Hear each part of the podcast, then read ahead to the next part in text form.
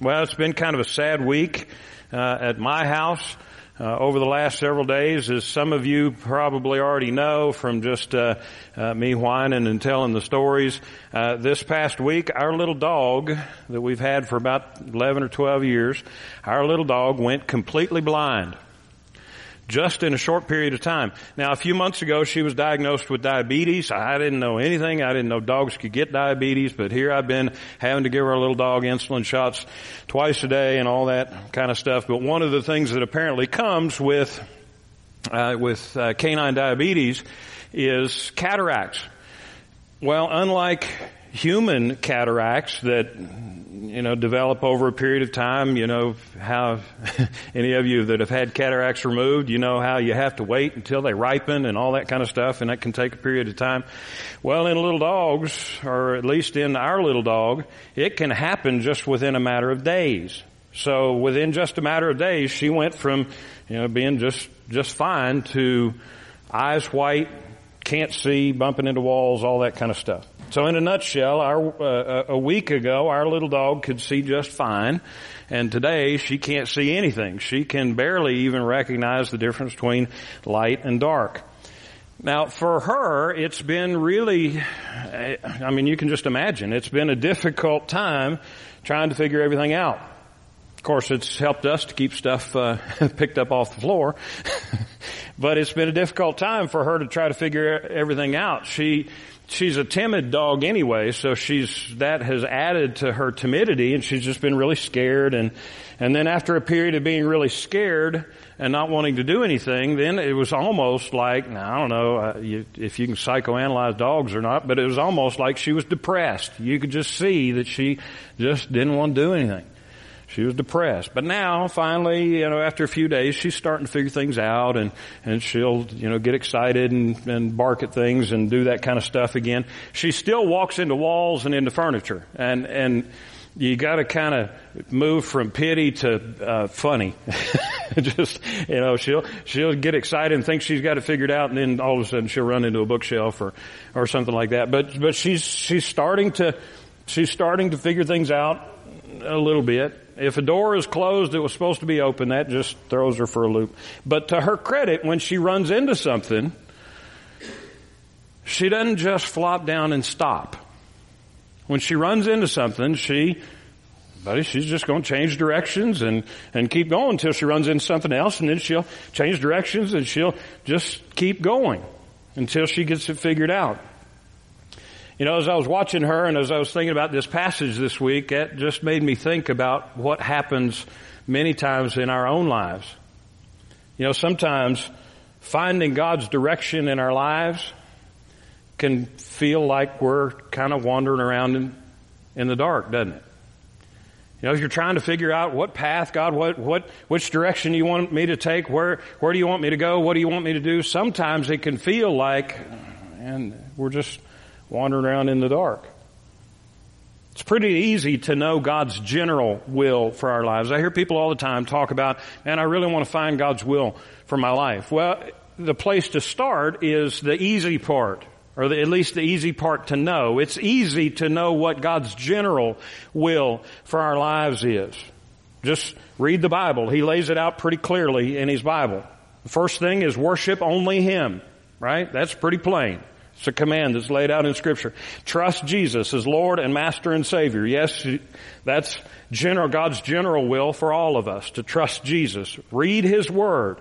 Gather regularly with His people. Model Christ in your lifestyle. Be equipped for the work of the ministry. Love your neighbor as yourself and be a witness in everything that you do. Right? That's God's general will for all of us. It's pretty easy to find in His Word. It's more difficult to apply it's more difficult to do. But anytime, the first place that we need to look when we're saying, I, I, need to find out God's will for my life, let's start with the revealed part. Let's start with the general part that's very clear. But even when we're doing our best to, to follow that, even when we're doing our best to, to follow what God says in His Word, even in the, I mean, of course it takes the power of the Holy Spirit in our lives to do that, but when in the power of the Holy Spirit, when we're doing our best to do the things that God has revealed to us in His Word, to do the general things that He's called us to do, how are we supposed to know what the specific directions that He calls each of us to? How are we supposed to know that? How, how, are you supposed to know what job to take when you've got a choice of, of a couple of different jobs? How are you supposed to know the person to date or the person to marry? How are you supposed to know if or when you're supposed to retire? How are you supposed to know where to live or where to work or where to play or where to go to school or a thousand million different other questions? All of those life's choices that we have in front of us. How are we supposed to know whether to zig or whether to zag? How are we supposed to know that? Well, I think I think when we're faced with two or more good options in front of us, I think sometimes that's the hardest, those are the hardest choices to make, aren't they?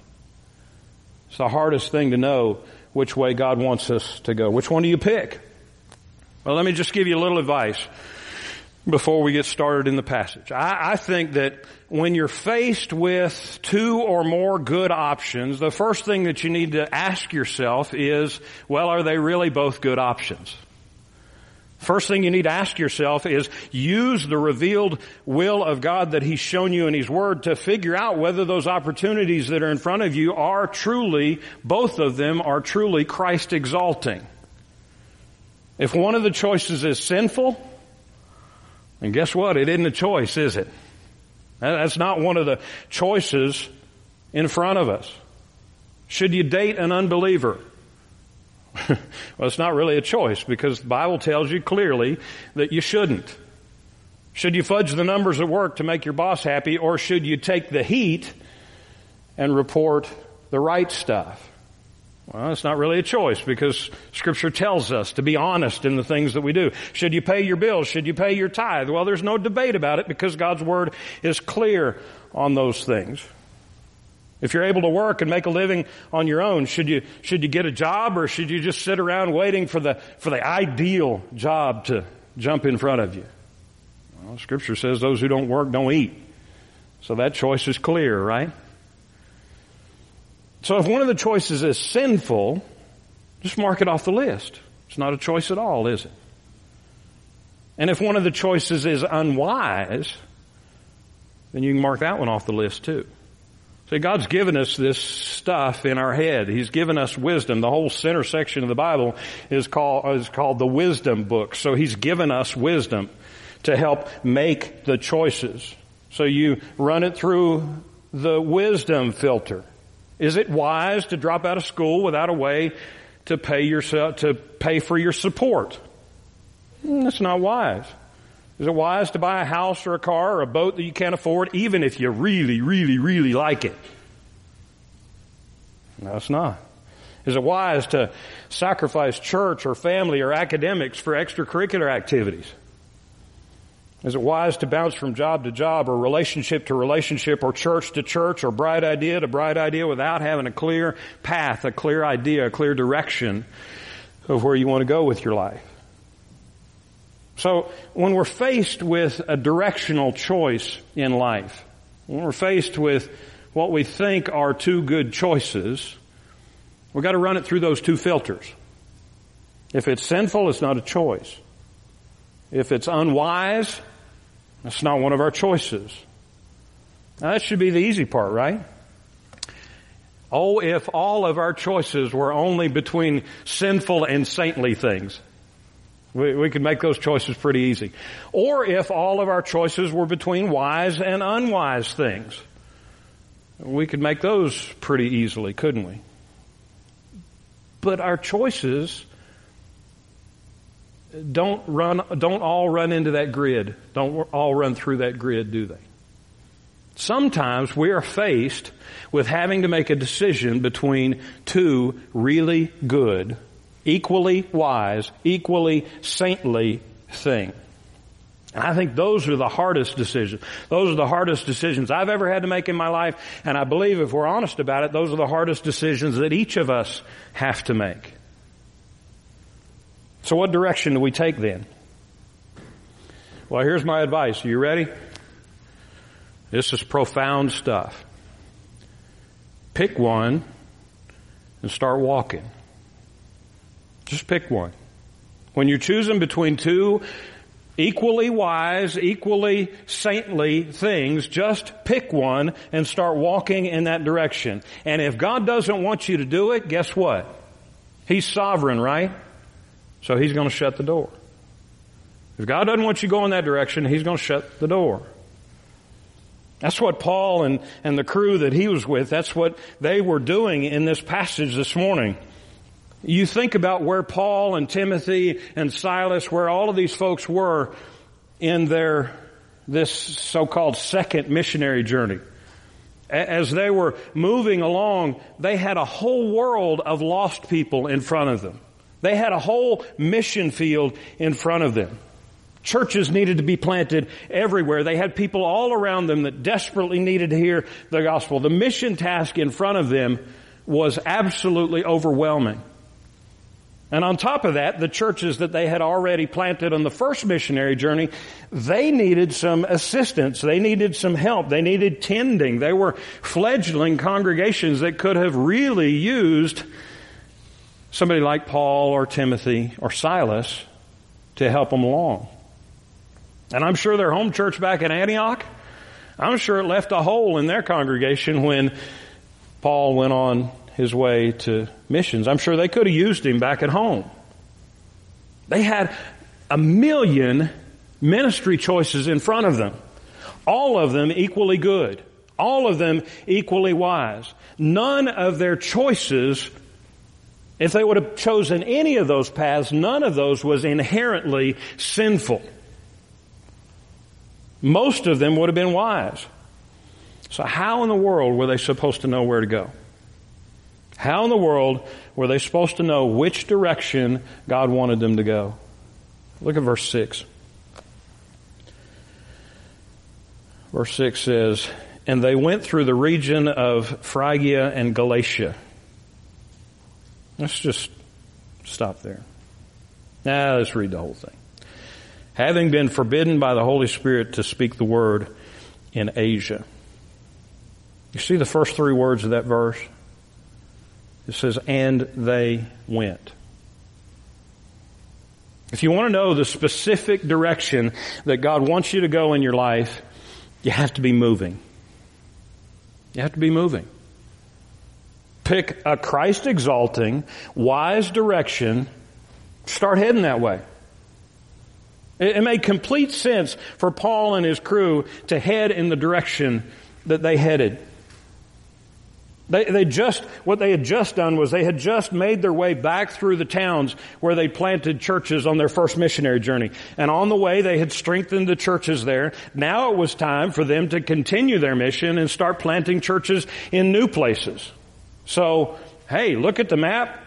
First place on the map that they looked at that would have been just amazingly strategic was to head south into Asia Minor.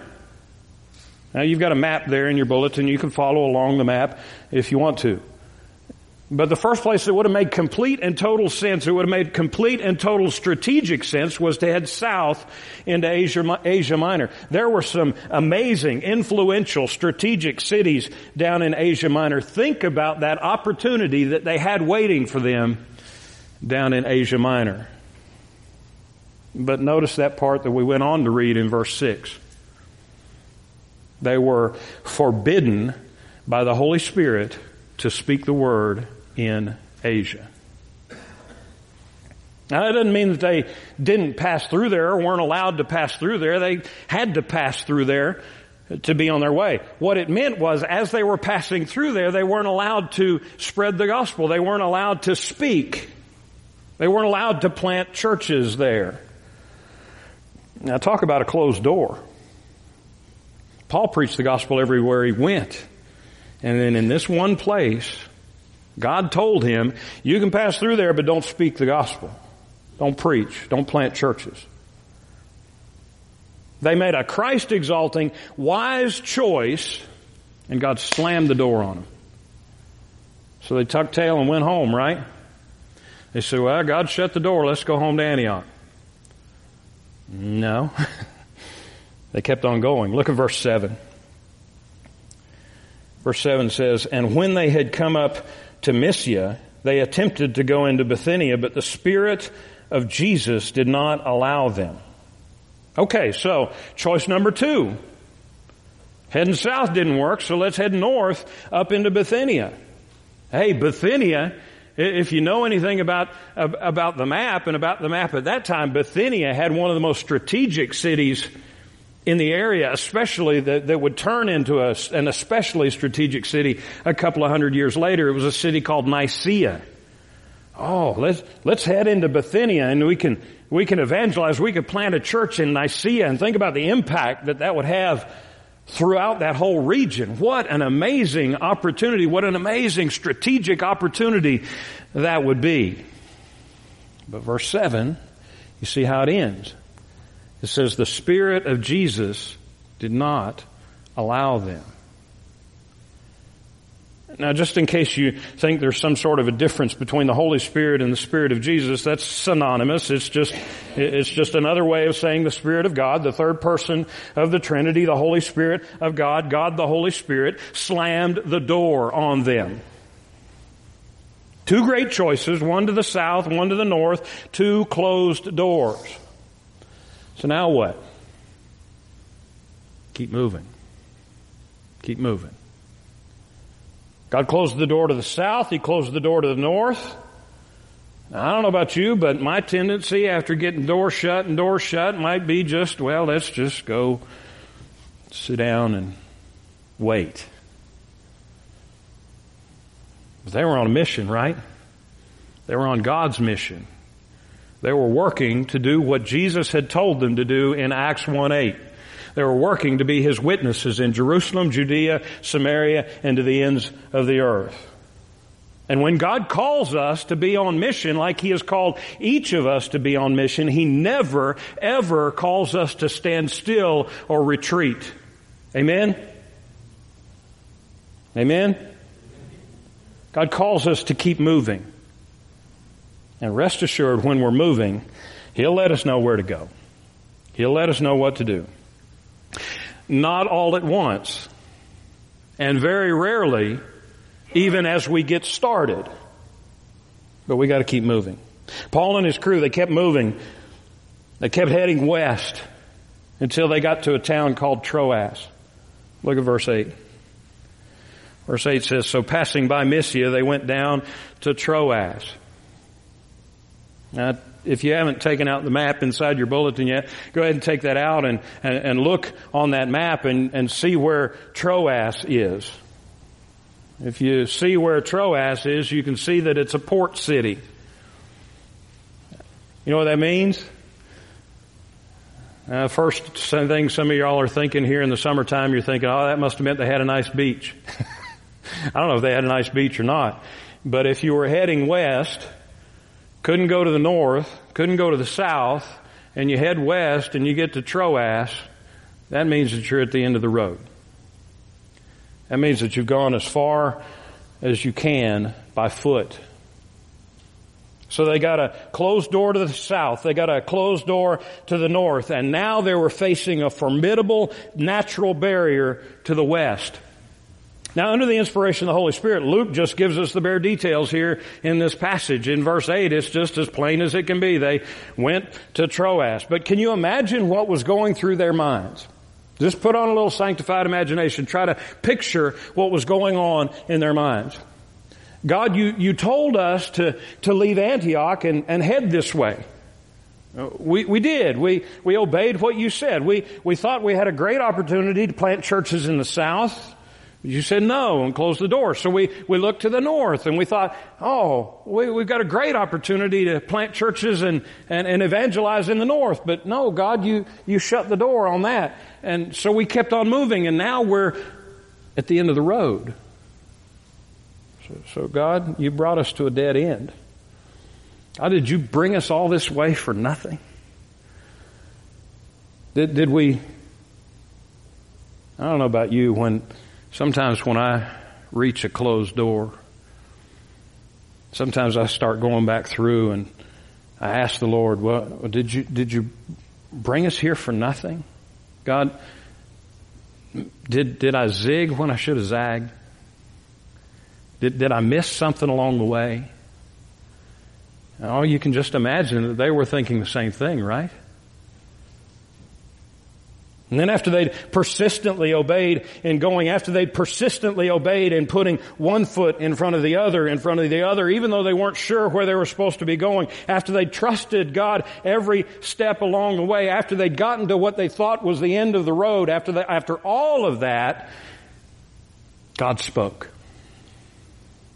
Look at verses 9 and 10. And a vision appeared to Paul in the night a man of Macedonia was standing there urging him and saying, come over to Macedonia and help us. And when Paul had seen the vision, immediately we sought to go on into Macedonia, concluding that God had called us to preach the gospel to them. You ever wonder why God isn't telling you the direction that you're supposed to be going? You ever wonder why, why God doesn't tell you 10 steps ahead what you're supposed to be doing? You ever wonder that? Listen to me. God is not going to give you clear direction if you're standing still. He's not going to give us as a church clear direction if we're standing still. He's not going to give us clear direction if we're satisfied to do ministry for ourselves inside these walls. We have always got to be moving. Individually, we always have to be moving. You know, that's why we as a church do these crazy things like soccer skills Bible camp. That's a crazy idea. But God blessed it, amen? That's why we've gone on mission trips to Tennessee and the Bronx. That's why we've got TNT and we've, we've partnered with Graham Intermediate School to do the, to do the tutoring and we've done the tutoring for the last, I don't know, three or three semesters or so. That's why some things are coming up on the calendar that you probably don't know yet. That's why on the 31st we're partnering with uh, the Tazewell County Sheriff's Office. They're having a, uh, um, it's National Night Out for Police Community Relations, and they're they're giving out school supplies and they're doing all kinds of stuff like that. And we're going to be there at Pocahontas Park on the 31st, coming alongside. We're going to give out cotton candy. We're going to do what we can with that. That's why we do those kinds of things. That's why I hope that some of us are going to volunteer. I just got the word this week about Bluefield College students. They're going to actually have three move-in days this year. And that's why I hope that some of us will volunteer to come and help some of those brand new students move in to the dorms. Now, there's more to come on that. I'll let you know along the way. That's something you can mark down to look forward to. I'll let you know about. That's why I'm meeting with Abbs Valley Baptist Church this week about the possibility of replanting that church. That's why I'm meeting with the new principal of Graham Intermediate School this week to see if there are ways that we can expand our adopt a school program with them beyond just tutoring into what I hope is on campus mentoring of some troubled boys in that school. That's why we've been doing Go 1-8 and giving out all the, the good neighbor bags to the new folks in, in our community. We do those things because we've got to keep moving. We have to continually be about the work that God has called us to do. Now, has God closed some doors along the way? He certainly has. He closed the door on a mission trip this year. He, he closed the door, at least I thought he closed the door on the possibility of a local mission project this year. I don't know, there might be something there. I, I don't really know. Now, I thank God that he closed the door on a mission trip this year because looking at how crazy and how busy this summer's been, I don't know if I'd have survived. I don't know if many of us would have survived that. But God's sovereign over that, isn't he? He opens doors and he closes doors as He will. You think about our tutoring. The first time that idea came up and we had some excitement and we had some things going and it looked like it was going to be headed right down the, the track to get that started, God closed the door and He closed it tight. And I thought, wow, God, you brought us this far. Why did you close the door? We had a couple of options at that time. We could have pushed and kicked and screamed and pounded on the door and tried to push it through. We didn't.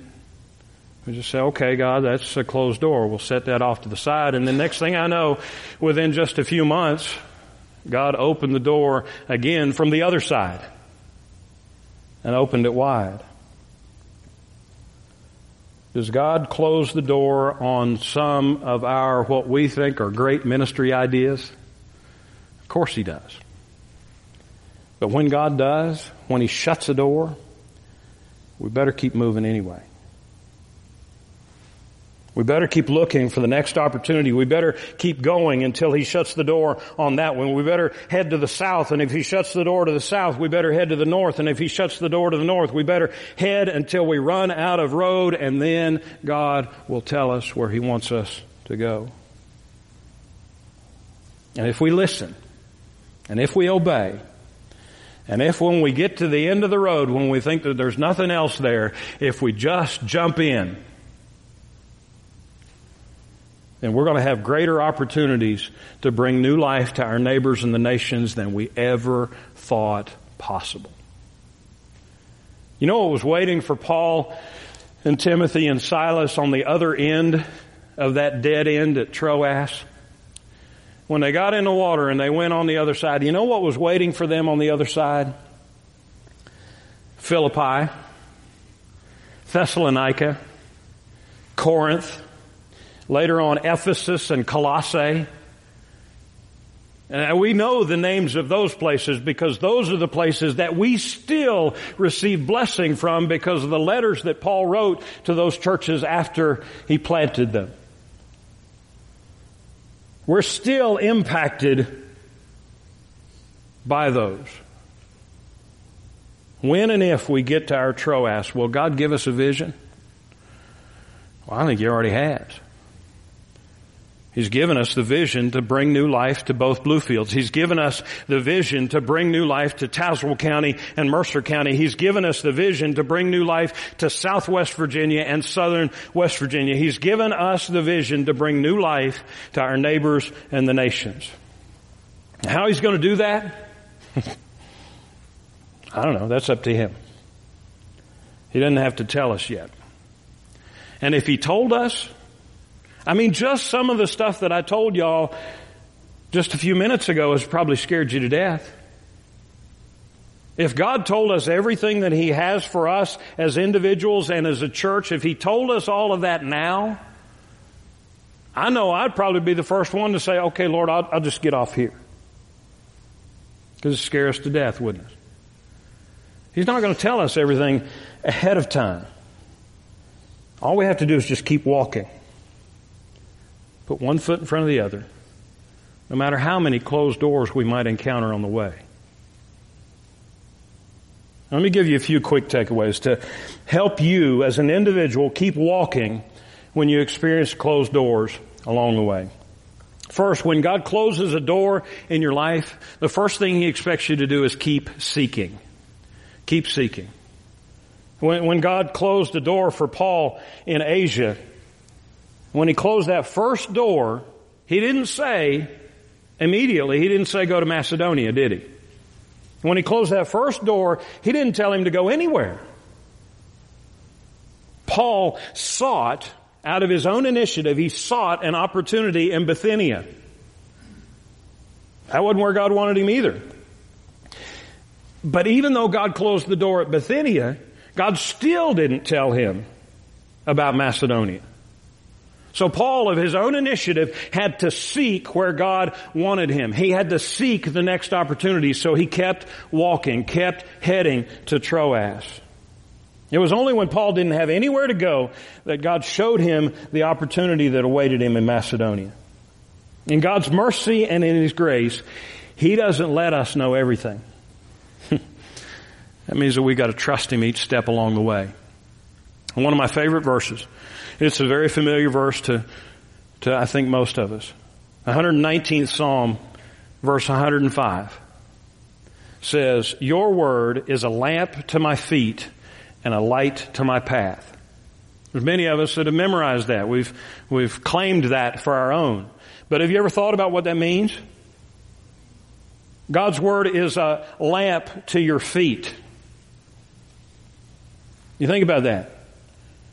If you're on a dark path, if you're in the middle of the night and God's Word, if you have a lamp to your feet, it just shines up your, shines up, shines over your feet and shines the path right around your feet.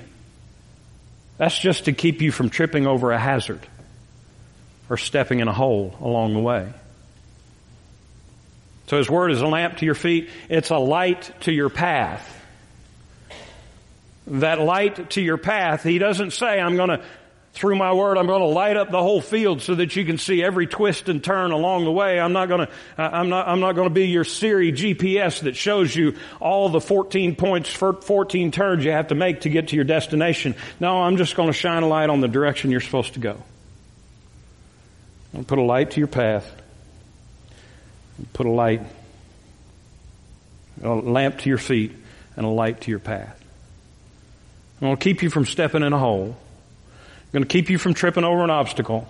And I'm going to show you the direction that you need to head. And you got to start walking. You got to start walking. God will close doors. He'll open doors as He sees fit according to His grand plan. He'll open doors and He'll close doors. Our responsibility is to stay out of the holes that He points out to us. Our responsibility is to stay on the path that He marks for us. Seek Him. Seek Him along the way. Seek His ministry opportunities every step along the way. So first He expects us to keep seeking. Secondly, when God closes a door in your life, He expects you to keep moving. Know, throughout my time in the ministry, I've, I've heard people say things like, you know, we, we just need to slow down and wait on the Lord. You ever heard anybody say that? Well, that's true. That's true. We need to wait on the Lord. That's what Isaiah 40 says. But I think sometimes when we say that, I think that we think it means something other than what it means. What does it mean to wait on the Lord? Does it mean like you're waiting on a bus? Or you just sit there and I'm not going to do anything. I'm going to wait until the bus comes. Is that what it means? Of course not. Waiting on the Lord means that we're going to trust Him to direct and empower and strengthen us along the way as we're going, doing what He's called us to do. As we're walking down the path, we're going to trust Him. We're going to rest in Him. We're going to wait on Him. Isaiah 40, which is one of my favorite passages of Scripture. Verses 30 and 31 says, Even youths shall faint and be weary, and young men shall fall exhausted, but they who wait for the Lord shall renew their strength. They shall mount up with wings like eagles. They shall run and not be weary. They shall walk and not faint. Many of us have that inscribed on pictures on our walls or in, in, in things in our Bibles. We have that, that highlighted that, that they shall mount up on wings like eagles. They shall run and not be weary. They shall walk and not be faint. Well, you got homework this afternoon. Are you ready? Your homework is to go back and read the rest of Isaiah chapter 40. And as you read the rest of Isaiah chapter 40, you're going to see that God gave that passage in a specific context of encouraging Isaiah to continue on doing what God called him to do. And if you read the rest of Isaiah, you go back to Isaiah chapter 6 and you see that from the very beginning when God called Isaiah, He said, Isaiah, you are to go and you're to preach to these people and they're not going to listen to you. Talk about a closed door. But God said, preach anyway. He said, continue on anyway. And he was giving Isaiah this as an encouragement to him and he was giving it as an encouragement to preach to Israel, to prophesy to Israel that yes, you're to wait on the Lord. You're to trust in the Lord as you're doing what I've called you to do. So get busy doing what I've called you to do. The point is, don't quit. Don't quit. When you bump into that wall, when you bump into that bookshelf, don't just fall down and say, I'm done. Don't quit. Don't sit around waiting on God to do His work without you or to you. Oh, so many of us want to sit back and we want to pray to God, God, do this to me. No, God wants to do His work through you. Don't wait on Him to do His work to you or in spite of you. Wait on Him to do His work through you. If he closes the door, then keep moving until he shows you an open one. Finally, when God closes a door in your life, he expects you to keep listening. Keep listening. You know, I think it's pretty interesting. The text doesn't, uh, you know, we, we come up with all kinds of imaginations about how the Spirit spoke to Paul in this vision and how the Spirit closed the doors and how the Spirit of Jesus closed the door. We come up with all kinds of imagination about mm, how did that really happen? Well, the text doesn't tell us how it really happened, does it? Did, did the Holy Spirit speak to Paul audibly? Did he, you know, don't go there, Paul? Did, did he speak to him audibly? Did, did he speak to him through an impression? Did, did he speak to him through Silas and Timothy? Did he speak to him through physical circumstances like closed borders or, or, or, armed bandits or maybe laryngitis? Paul, you're forbidden to speak to these people, so he knows that because of laryngitis. I, I don't know. We don't know how the Spirit did that. How the Holy Spirit chose to speak to Paul, that's not really the point. The point is that however the Holy Spirit was speaking to Paul, he was listening. Wasn't he? He was receptive. See, the fact is God's Spirit can direct you through circumstances in your life. The Holy Spirit can direct you through other people in your life. The Holy Spirit can direct you through your feelings and through your impressions. God's Holy Spirit can direct you however He chooses. The point is, are you listening? Are you listening to Him? Now let me give you just a word of warning here, okay? Said all those ways that the Holy Spirit can direct you and can, can lead you and can guide you. God's Spirit will never ever direct you to do something that contradicts His Word or His character. And probably the most unreliable way to hear the Holy Spirit is through listening to your feelings and through your emotions. Right? I know my emotions can change depending on the flavor that Berkshire's has of the day. Right? If they got red, red raspberry, I'm just, I'm depressed. But if they got peanut butter, I'm happy. So the most unreliable way is trusting in your emotions or trusting in your feelings. First John chapter 4 verse 1 says, Beloved, do not believe every spirit, but test the spirits to see whether they are from God. For many false prophets have gone out into the world. Listen. Listen. Listen for the voice of the Spirit. Listen through the circumstances. Listen through the counsel of other people. Listen through the circumstances of your life. But when you think that you hear, confirm what you think you hear according to God's Word. And confirm what you think you hear from God's Spirit, confirm it in His Word and confirm it through the wise counsel of godly brothers and sisters in here. That's why He gives us this family of a church so that we can confirm and we can help you walk through those kinds of things. So listen, but when you think you hear, confirm. You know, sometimes finding God's direction for your life can feel like that little dog of mine, just wandering around and bumping into walls and all of that. But God doesn't expect you to quit. God doesn't expect you to fall down where you are and just sit still. God has specially created you and saved you for a purpose. He's specially created ministry work for you to do. He has specifically placed you in the places that He has placed you. he specifically put you in those places, surrounded by those people, because those are the people that He has given you as your mission field. He specifically placed people into your path for you to reach. He's designed ministry for you that He has uniquely gifted you to do. You're never going to find it unless you keep seeking. You're never going to find it unless you keep moving. You're never going to find it unless you keep listening. So as I pray and as we sing, matter of fact, I'm just going to ask the praise team to sing and, and we're going to sit and we're going to, we're going to listen. And as I pray and as they play and you listen, I'm going to ask you not so much to be listening to the music. I'm not going to even ask you to listen so much to me praying. What I'm going to ask you is to listen to the Spirit. Listen to the Spirit and, listen to how He convicts you of the gifts and the associations and the relationships that He has given you.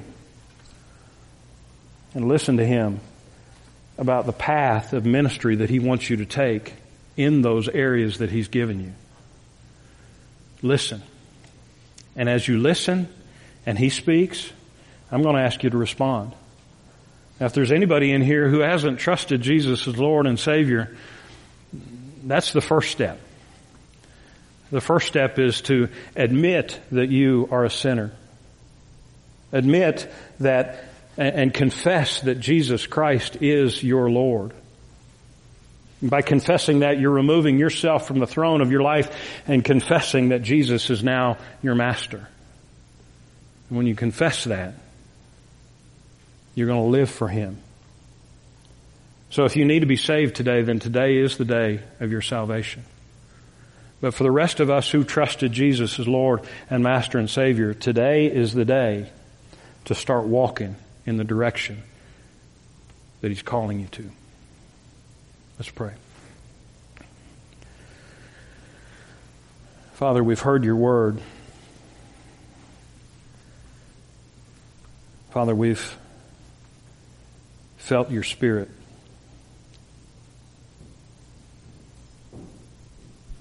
Father, I would ask that in these moments that we would just be obedient to your call.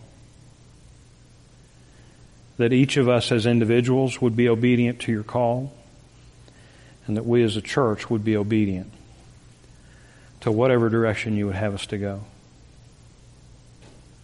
Lord, the objective is for Christ to be magnified. The objective is for Christ to be exalted. So, Father, would you do that through us? We're not asking that you show us every step along the way. We're just trusting in you to be a lamp to our feet and a light to our path. And Father, as you are, oh, may we be obedient to put one foot in front of the other, starting today. In Jesus' name, amen.